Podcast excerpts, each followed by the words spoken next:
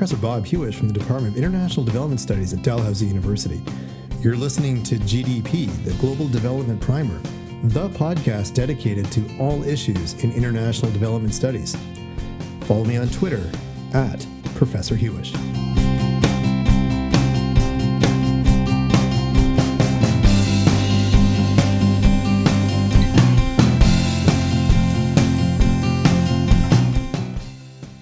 For this episode of the Global Development Primer podcast, we're happy to have Jennifer Piscopo join us today. She's an associate professor of politics at Occidental College in Los Angeles, California.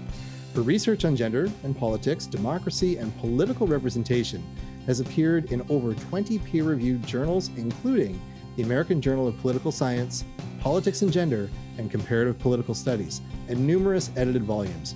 She co edits the academic journal Politics, Groups, and Identities and consults regularly for international organizations such as UN Women.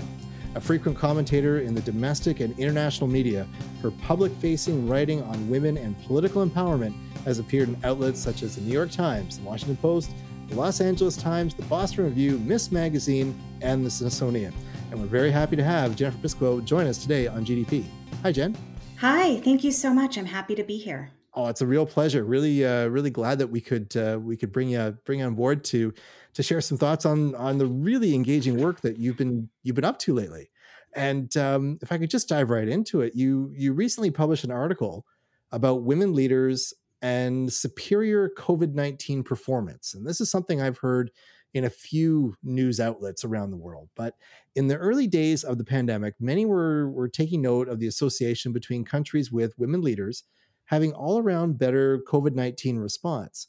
And in this article, you mention that women are not magical unicorns, to put the quote, quote unquote there. So, what's the connection? Uh, is there a connection between women leaders and pandemic management that you've seen? That's a great question. And thanks so much for the chance to talk about this. So, you're absolutely right. You know, in the early months of the pandemic, this media narrative really took hold in the public imagination. This idea that countries governed by women leaders had better pandemic performance. And at the time, right, that was understood as better efforts at containing viral spread and lower mortality rates. The thing that struck me about that narrative was that the women leaders mentioned really governed particular kinds of countries, meaning wealthy countries, mostly democracies, and in what we would call kind of the global north, right? So Scandinavia, Western Europe, and East Asia. So my question was well, is this really about women leaders being naturally better at responding to pandemics, or is this about the kinds of countries that when the moment hit, excuse me, when the pandemic hit, were had women leaders in the first place. So in the article, I looked at some other features of these countries that were likely to elect women, their wealth, their healthcare expenditures, their citizens' trust in government, their ability to have impartial, transparent bureaucracies, and found that those variables explained pandemic containment, mortality, as well as having women leaders. So I suggested that the com- the connection the media was making was a bit spurious. It was being driven by the kinds of countries that were electing women. Maybe we can talk later about why these kinds of countries were electing women. But in, in terms of pandemic performance, it seemed much more driven by the kinds of capacity and wealth and governments that the country had. The reason I wanted to make that point, and this goes to your question about magical unicorns, was that you know, I, like many others making this argument, want to see more women in office. But the danger of making arguments that women should be in office based on the fact that women are somehow better at certain aspects of government than men is that you're treating women as these kinds of magical unicorns. And in fact, you could be setting women up to fail. We know from other situations in political science and in business that women are often disproportionately punished by voters for failing to turn around situations of crisis, even when they govern in similar kinds of crisis than men. So the problem with these magical unicorn arguments, they're made in good faith. They want to encourage people to promote women to positions of leadership, but they often hold women to higher and double standards. And I think we have to be careful about grounding arguments for women's leadership on these kind of higher and double standards, right? Um, good governance is something both men and women can deliver. And so women are not sort of silver bullets for good governance. Those are, those are great points, Jen. And, you know, maybe we could actually look at the, the question you raised there is, is what was it about these countries that were, were electing women? I'm just thinking about in my you know sort of roster here about who was was in power when. Uh, you're right, Scandinavia, New Zealand, of course. Jacinda Ardern just just made international headlines, uh, not just for New Zealand's very uh, you know uh, uh, very low COVID numbers, but it's sort of the way that her her governance approach uh, was there. Like you know, they, but this culture of compassion that always came through uh, Jacinda Ardern's uh, government.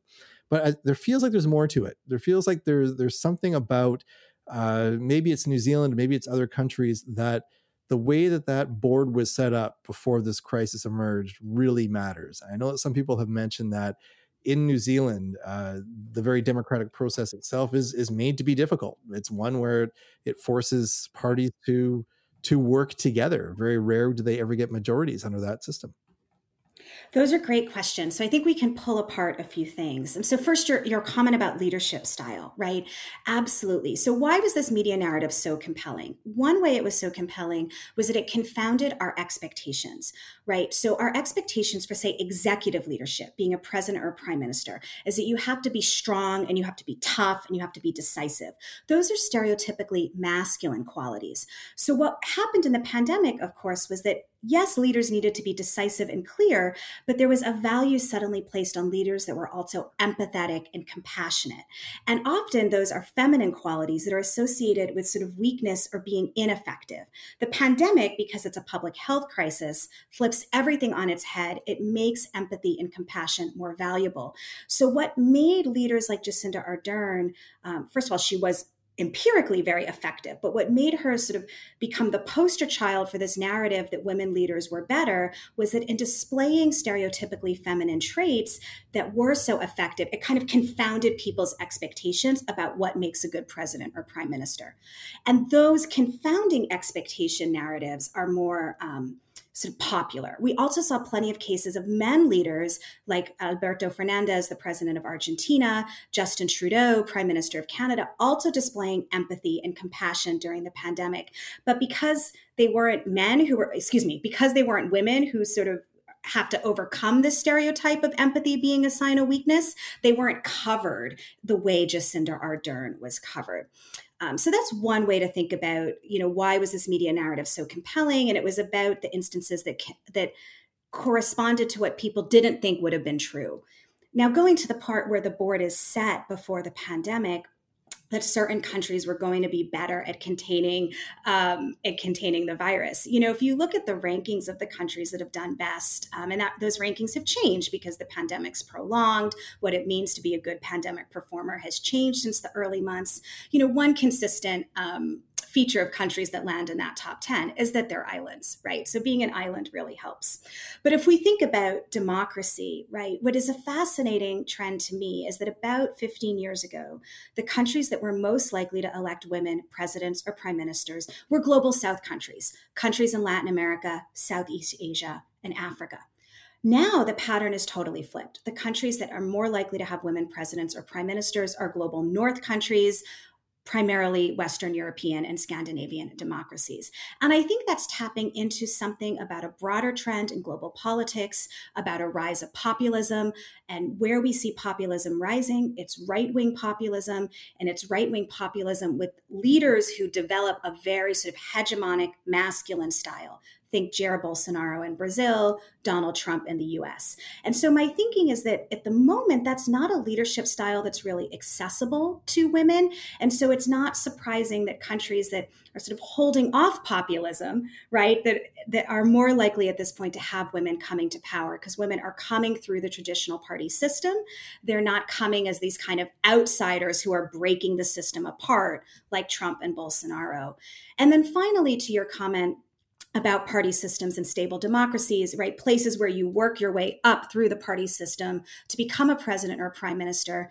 Insofar as women might be better than men at leadership, we would call that a selection effect, right? So there's gender discrimination at every way even in Western Europe, even in Scandinavia. So often the women that rise through the ranks have already had to be extra good to get to these positions of power. And so if they are more effective once they're there, again, it's less about essentially being better because they're women and more because they've been tested and more has been demanded of them along the way. So really, what we're hearing then is it's it's not just about who is necessarily sitting in what chair; it's the environment in which these systems are really operating that that are, that are going into to you know whether or not the, government can can lead something successfully or or completely fumble it like you mentioned with with the Brazil and with the the US under under Trump. And I just wonder another caveat there about the islands just to mm, sort of to feed my own interest on this. Uh, there was some research that I was doing earlier in in the year about exactly that point about why were islands uh, so resilient during during COVID and the quick answer is well, they border water, right? So that's the one way to do it. And it's easier to control who comes in and out. But there is more to that. It, it really depends about how island governance is, is set up, if it's done with intentions of putting public health first, or if it's done with trying to promote trade first. And so even in the Pacific, there were a lot of Pacific Island nations that made the decision to say, we don't want cruises. We don't want tourism coming here. We know there's a lot of affluent people who might want to come to the islands and hide out during COVID.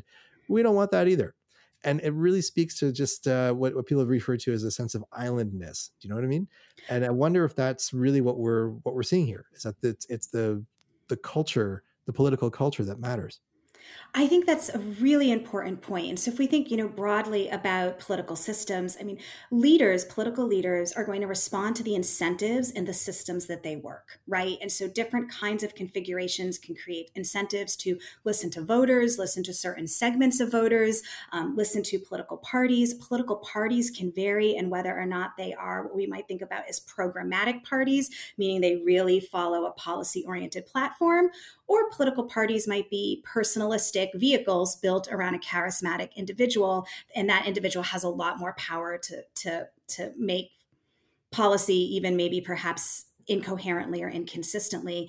And so there's that. And then there's also then the strategic choices that leaders make about what they're going to prioritize. And absolutely, islands are in a tough spot, especially smaller islands in the Caribbean and the Pacific that really rely on tourism because especially in the pandemic's early months, that was one of the first things to, to disappear. So leaders were also faced with tough choices right? And you know the narrative about which leaders did better or worse is really changing um, because we're a year and a half into the pandemic and we've seen all these disparate outcomes right? In terms of economy in terms of viral containment in terms of vaccine access. And so the situation really is much more complex than can be captured in a simple headline. Well again fantastic uh, points here jen. And uh, speaking of islands again uh, there's an island state that uh, I, I, read in one of your papers recently that that you mentioned uh, that that has sort of uh, gone boldly forward uh, in a paper that I think you prepared for the UN Women Expert Group meeting in March. You noted that the Hawaii State Commission on the Status of Women released a recovery plan with the opening line: "The road to economic recovery should not be across women's backs." And this seems like a bold warning against gender inequality from the state of Hawaii. So, what is the state commission warning us about then? Uh, you know, what what do you see as the the threats to gender equality coming out of the pandemic? And again, I, I find it very interesting that this came from the island state. and you know, I don't think it's a coincidence that Hawaii was the first territory to um, release what we what we would think of as a, a roadmap to COVID nineteen recovery, but that's gender sensitive and in fact is explicitly feminist. So, urging governments to think about how they rebuild their economies and their societies after COVID with a lens to gender equality. So you know, Hawaii, right? It's an island. It relies heavily on tourism. Tourism is a very uh, feminized sector, right? So large numbers of women, indigenous peoples in Hawaii, and indigenous women are working in tourism. It's a precarious in- industry. It's an underpaid industry. It's also an industry that involves a lot of commercial sex work right? So if you're a state like Hawaii and you're thinking, okay, well, what we need to do is sort of reopen to tourists and bring tourists back, right? Um, that, from the perspective of the Hawaiian State Commission on the Status of Women, could be perpetuating all the kinds of inequalities that make women more likely to be precarious workers, underpaid workers, exploited workers, and workers in the commercial sex industry. So the idea, and of course, Hawaii is not just warning about women workers in the tourist in- industry, but that's an example to think about. What they want is let's build back better. Let's reinvigorate our economies on the basis of gender equality. So that's both about women as workers. That's about the fact that most jobs lost during the pandemic overall have been in feminized sectors. And we know about the shecession. It's not just that women have lost their jobs because industries have shut down and hired fewer workers. It's because with the closure of schools, all those increased domestic care burdens are following disproportionately on women. So, what Hawaii is warning about is just going back to normal because even normal pre pandemic did not look very good to women given gendered inequities in the workforce and given gendered inequ- inequities in care. So, what you see now are Hawaii and then following countries like Canada, Argentina, and even recently the United States making promises to say invest in universal childcare schemes, universal daycare schemes, recognizing that unpaid care work is one of the largest sources of economic and therefore political inequality between men and women. So Hawaii is warning that, that we shouldn't just go back to normal, but they're saying we have an opportunity to find a new normal. And um, it is a really bold plan and it's captured international attention and has since, you know, informed the ways that countries like Canada and other places have been thinking about their COVID recovery. So, what are the odds of other jurisdictions, state level, provinces, countries uh, on the whole, going forward with more of this sort of enthusiasm for for call it a waking up to to these gender inequalities? I mean, everyone was told to stay home for a uh, for for over a year, and during that time, you know, you could not visibly escape or ignore these these inequalities that perhaps the old way of doing business you could more readily. Uh, do you do you see this really catching on? You know, I, I, think there's reasons for optimism, and then there's reasons to say, you know, we still face a lot of the same policymaking battles around um, gender inequality that we we always have. So, where are the reasons for optimism? So, I mentioned Canada, right? Um, so, after the Hawaiian Plan, which was released in April 2020, very early into the pandemic, um, you know, it was the template was picked up broadly across the board. So we saw civil society groups in Canada, in Northern Ireland, in Scotland. Um, making these kinds of feminist COVID 19 response and recovery plans. And the Canadian plan is really the one that's been closest to realization at a policy level.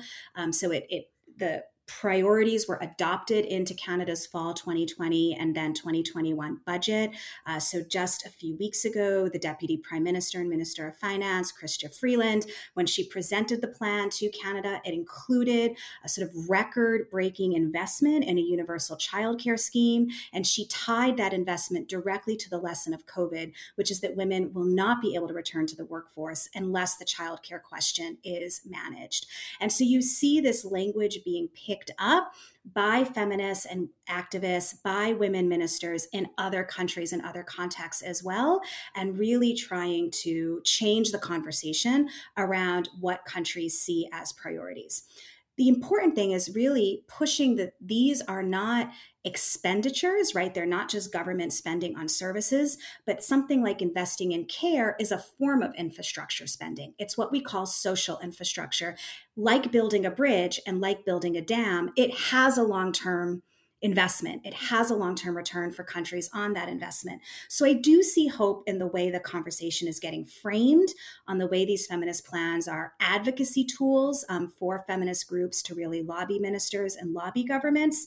Um, but of course, the results are uneven because it really depends on the will of those in power uh, to take those demands seriously. And again, Canada is a great example because even though there's all kinds of ways that that Prime Minister Trudeau might fall short, um, he is at least nominally open to hearing about gender equality and hearing about feminist policymaking, and so he can be pushed to move forward. That's not the case in every country.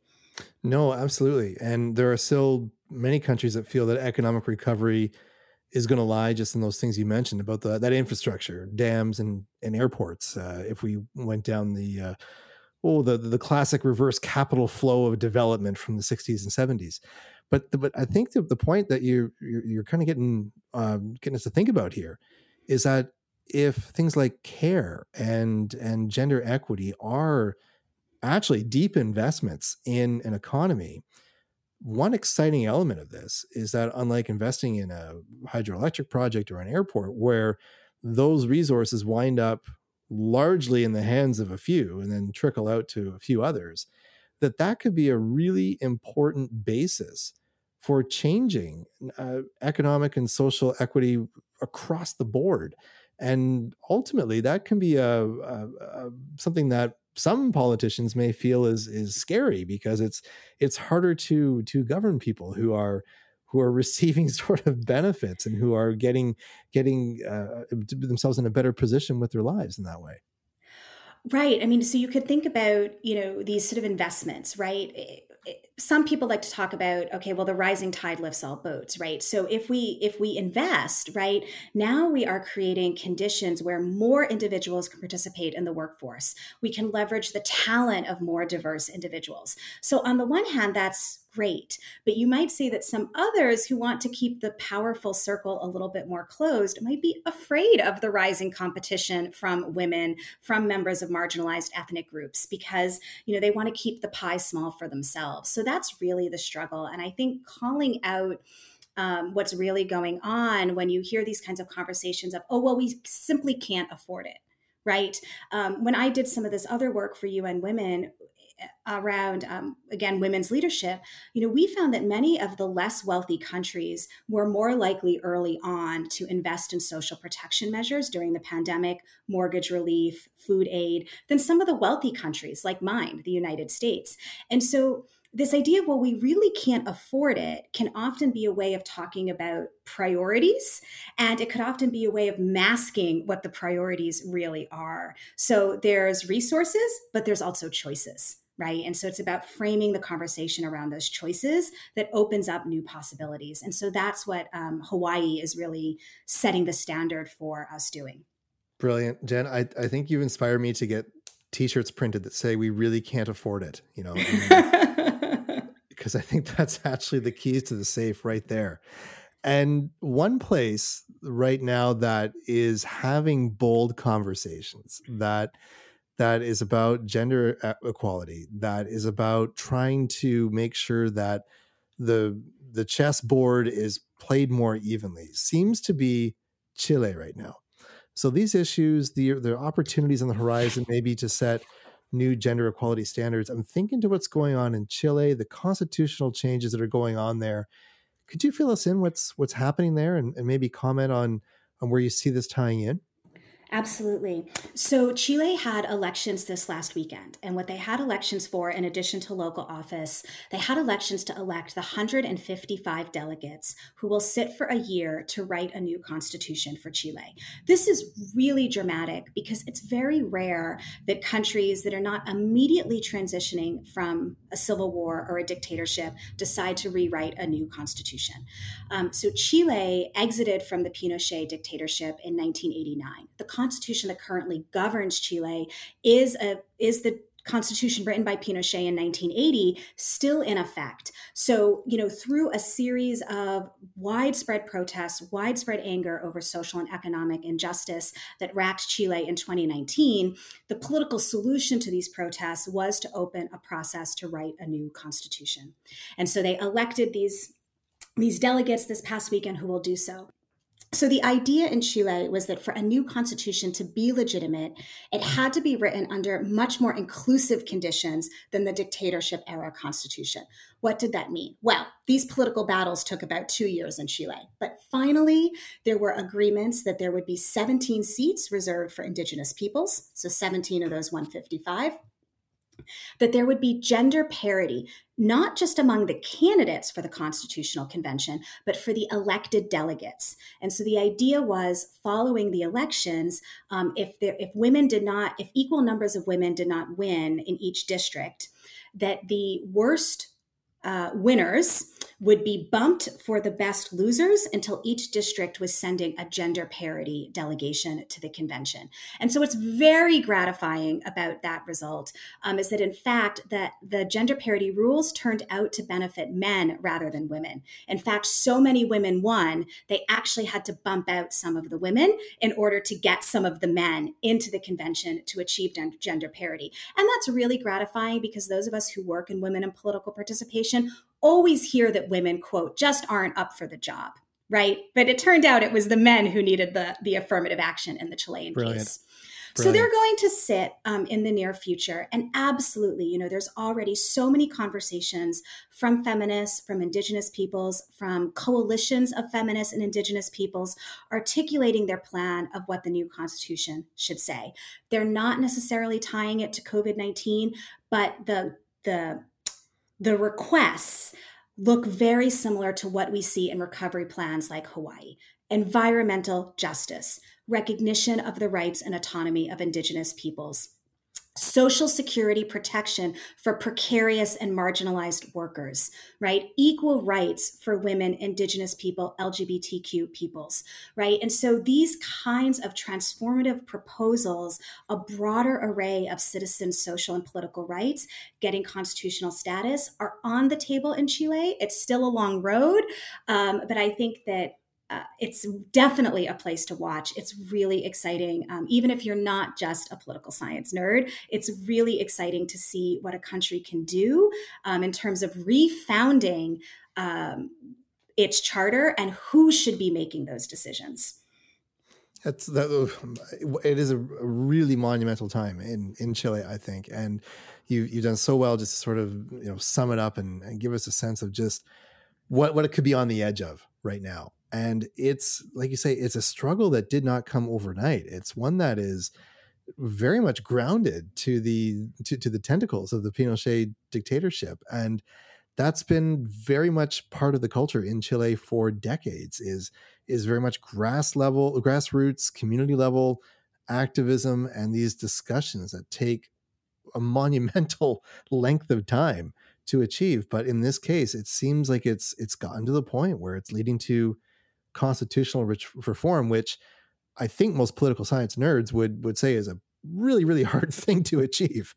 It's a really hard thing to achieve. And I, I want to underscore too, um, because I get so excited when I talk about Chile because it's so inspiring. And but you know, Bob, your your comments are spot on. They really remind us to also underscore the struggle and the sacrifice. You know, the the protests um, that racked Chile in 2019 that paralyzed the country. Uh, many of those protesters were met, met with police brutality protesters died. And so a lot of people put everything on the line to get Chile um, to where it is today. And some people paid a very high price. They paid the ultimate price. And I think that's true if we look at what's happening now in Colombia, which has been paralyzed by very similar protests for the past few weeks. And then in the past year, places like Hong Kong, Belarus. Um, so, you know, people are are fighting they're investing they're paying the hard price but what is inspiring about chile is that it can, is that they can win. Now chile still has a long road. The rules for the constitutional convention um, require a two-thirds majority to agree on any element of the text. So that will um, force uh, different groups of individuals to to bargain, um, to collaborate, to horse trade. The elections resulted in a very fragmented um, convention. No one group in that convention will have a one third majority that gives them the ability to play kingmaker. And then after they redact the Constitution, if they succeed in redacting one, because they could fail, but if they succeed in redacting one, that will still have to be put um, to the voters. So there's a long road ahead, but it, is um, inspiring. Very interesting, Jennifer Piscopo, and inspiring uh, is a word I would use to to uh, to sum up your comments uh, for the past half hour. It's just been an absolute pleasure to to chat with you about uh, about your research expertise and your insight on what we can expect going forward in a post COVID nineteen world that hopefully sees a tremendous amount more gender equality as as part of the package. Thank you so much. It was really great to have this conversation. My pleasure. And for those who've enjoyed listening to, to Jen Piscopo today, uh, feel free to visit the Parliamentary Center uh, from Ottawa at parlcenter.org and tune into their Democracy Dialogue series. And uh, Jen is uh, part of that series as well and offers her opinion and uh, research findings on a wide range of topics there. Jen, thanks very much again for joining us. Thank you so much.